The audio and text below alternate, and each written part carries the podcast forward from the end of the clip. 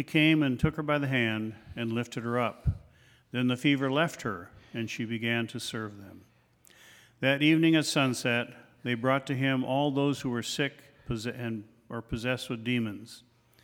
The whole city was gathered around the door, and he cured many who were sick with various diseases and cast out many demons. And he would not permit the demons to speak because they knew him. In the morning, while it was still very dark, he got up and went out to a deserted place, and there he prayed. And Simon and his companions hunted for him. When they found him, they said to him, Everyone is searching for you. He answered them, Let us go on to the neighboring towns, so that I may proclaim the message there also, for that is what I came out to do. And he went throughout Galilee, proclaiming the message in their synagogues and casting out demons the Holy Gospel of our Lord. Praise to you, O Christ.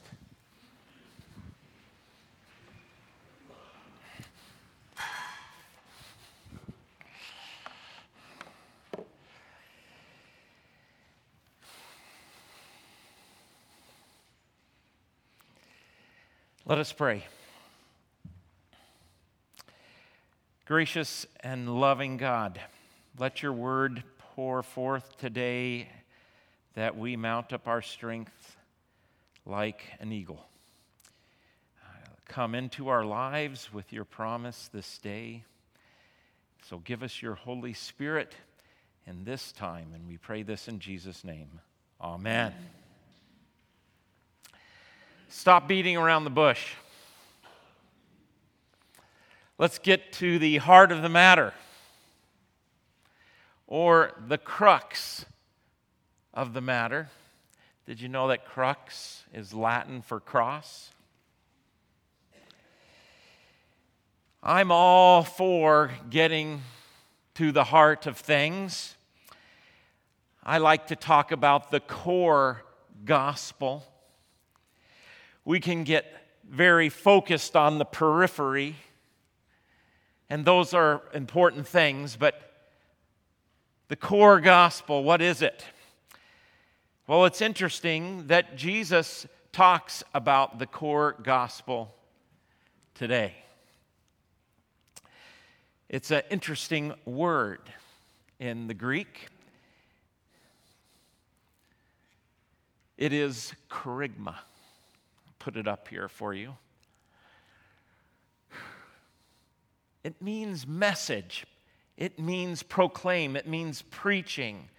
Yeah, we can see this in the Gospel of Mark. We're only in the first chapter, and now we get all kinds of words. This is the word good news, evangelion, the, the beginning of the good news. So, Jesus, the story of Jesus and, what, and its significance is the good news. And it's the beginning of the good news because it's the beginning of the Gospel of Mark. And look what happens. We start seeing the good news being preached. And so Jesus came to Galilee. This is before our last week's, this was last week's text.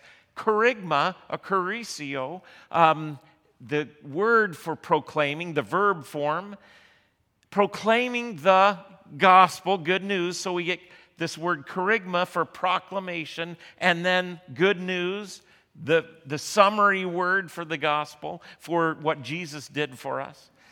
The time is fulfilled. The kingdom of God has come near. Repent and believe the good news. So we got all kinds of preaching and news sharing stuff going on. In our text today, we get the word, and I forgot to underline it the second time, we get the word proclaiming the message in the English, which is actually kerygmaing, preaching the the message. And then he went through all of Galilee proclaiming, again, kerygma, the message. So, you, so it just, even though in English it's there, it just leaps out at you this word kerygma. So, really, when we just all of this to say that Kerygma is the gospel, it's the preaching of the gospel, it's the content of the gospel, and it's the sharing of the gospel. It's what we're doing right now. And the gospel equals the kerygma, the kerygma equals the gospel, and you'll understand why I'm saying this in just a minute. because when Jesus starts his ministry and he his authority is so just self-evident but it's also evident because he's casting out evil spirits and people are being healed but notice it's the preaching, and then these things are happening. And Jonathan did a beautiful job last week talking about how Jesus' word casts out those demonic powers, um, it casts out those um, things that are dragging us down back into our own sin and beating us up ever and, and keeping us captive. How Jesus' word frees us from that. And so, where's the heart of the matter? Is the heart of the matter Jesus is preaching or all the cool stuff he's doing? And this is where, and I love the translation in the New Revised Standard Version, this is where it's just amazing. I don't, it probably didn't jump out at you, but as Jerry read that, it jumped out at me. The disciples came, what? Did you remember? Do you see? Hunting. Hunting? Why are they hunting Jesus? Well, when you hunt for somebody or something, you want something. And the Gospel of Mark, Mark tells us that they're hunting for Jesus. Why? Well, Peter makes it very clear. Once they find him, Jesus, what are you doing out here in this wilderness? Come on back. Everybody's looking for you. You're the greatest show in town. We could sell some tickets. People would pay big money for this. You're going viral. Come on back, Jesus, and do some more of this cool stuff that you're doing.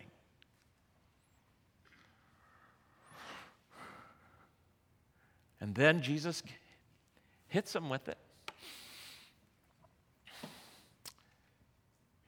I, I, we have this saying in our family no, let me stop you right there. Jesus says to Peter, No, let me stop you right there. We must go on so that I can what? Kerygma. Preach.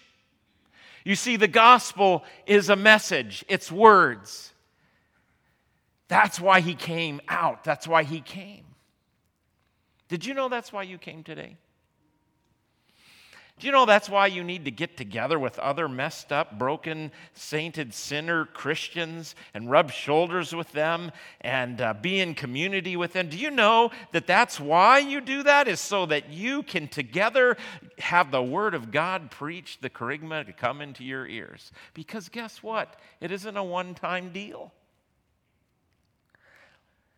Why is it not a one time deal. well, it's our human nature, isn't it? Um, I think, let's sum up the kerygma. You're probably wondering, well, what is it then? What is this message? Well, this is a good way to think about it. The kerygma is preaching of the gospel, and the gospel is simply the event of Jesus told with its significance. All those who have been in my foundations class know this, they have memorized this definition. Let's say it together. The event of Jesus told with its significance. Yes, and I forgot the Christ, the anointed. The event of Christ Jesus told with its significance. Why? Because, yes, the good news is that God took on flesh. We had Christmas. And then he lived the life of a servant and he went to the cross and he was raised from the dead. That's the event. And then, so what? You got to tell people what the significance of that is. And that's a message that you get to hear every Sunday and every day um, as you open up the Word and as you pray. You get the significance, you get the goods of what that's all about. But here's the problem the problem is that we have an adversary who is doing everything possible to not let you hear that. And so there are lots of people that are trying to discount the event itself. Jesus never existed. He certainly wasn't crucified. How do we know he was there? Even though there's lots of evidence, extra biblical evidence that Jesus existed, and pretty much every historian worth their weight, whether they're a Christian or not, knows Jesus existed, knows he was crucified, and yes, knows this, even if they don't believe he was raised from the dead, they know that very early on the disciples were saying he was raised raised from the dead, and that the Romans would have done everything they could to stop that word from going out, as would the Jewish authorities, and they couldn't. Pretty much everyone knows this, but there's all kinds of stuff trying to let you know this is all a fantasy. You can't be confident that this happened in history, and I get to tell you that they're wrong. But then our enemy is also trying to blur um, and keep the significance from coming into your ears. How does our enemy do this? Well, one way is to muddy the waters and make the significance of what Jesus did so complex, so uh, multifaceted, um, that it's like you can't actually get a hold of anything. The, it's like maybe the better analogy for our world is not muddying the waters, but make it so noisy you can't tell what you're hearing. How many of you like to go to those restaurants where you can't hear the person across the table? I know some of you do. I know, but I, it's not enjoyable for me. And my hearing's okay. My poor brother's losing his hearing, and he's got a hearing aid, and man, he just he has to turn that up, and he hears everything. I think our adversary is trying to pollute the airwaves so much with so many, so much noise, so much stuff that it just, it just doesn't sink in. So maybe there is a reason Jesus went out into the wilderness. Maybe there is a good reason we have Lent coming up to help you be more intentional about quieting all the noise so that you can hear the real noise, the kerygma, the gospel. Jesus died, he's raised. And what has he done for you? Well, he's forgiven your sins. He's defeated death for you. He's made you just. He's bought you back from slavery to sin and freed you to live the life of a servant. I mean, this is what we need to hear, and this is what we need to celebrate and sing about. That's why Sunday morning is so important. I wish people knew how important it was, more than you guys, I know. See, because the devil doesn't want people to know how important it is. The devil wants people to think, you're fine, just stay at home. You're fine. You don't need to, you don't need to hear the good news. I mean, I love it. You know, it, it's interesting. Oh, I gotta watch the clock. Um, I, you know, when when you take external and internal motivation, let's do it this way. When someone is motivated by external stuff, and you take away the external motivation, then they just stop doing something because they don't have internal motivation to do it. Let me explain. So, if you have to come to church because you're going to be in purgatory, if you don't, or a long time in purgatory. We, we don't believe in purgatory as Lutherans. But anyway, nonetheless, it really works. You know, it get, motivates people. And so if you've got to do, be here to go to heaven or to be accepted, and you do this stuff, well, and then you come to discover, actually, I don't have to be here for that reason. God's given me that gift. And as I trust Him and have faith in Him, um, then a lot of times people go, well, I guess I don't need to be there because they were motivated by external stuff. But I want you to be motivated by internal, that you want to be here and you want to hear the praises and sing, and you know you need to have the word wash over you all the time. And there's something, I don't know what it is. I think it's the Holy Spirit, actually. I think that there's something different when you're all together hearing it. Amen. Something happens.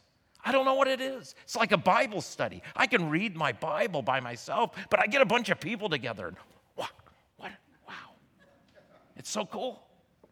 So, don't let the devil muddy the waters or put so much noise in your life and or convince you that you don't need to hear it that it's just mere words it's not that powerful anyway because in truth in truth um, maybe, I mean, I always love to play around with different analogies to what the significance of the gospel is. I've just told you today. But have you ever been on the phone trying to correct something like buying an airline ticket, but you got the wrong ticket? And then you have to press five million buttons? And then then you get to one person, they say, Well, you made that reservation through this, so you got to call them. So you got to cancel that half hour. And then you got to go on and you keep pressing buttons and you just, how can I ever get this ticket erased? I want my money back. and finally, finally, you talk to a human being. And they say, Yes, Mr. Crabtree, we can cancel that. And let me get your other check thing set up for you. Guess what? Something much greater has happened for you. All your sins You've talked to the one who has the power and the authority to cast out those sins, to erase them off the map. Isn't that great news? Let's go forth and share it. In Jesus' name, amen. Amen.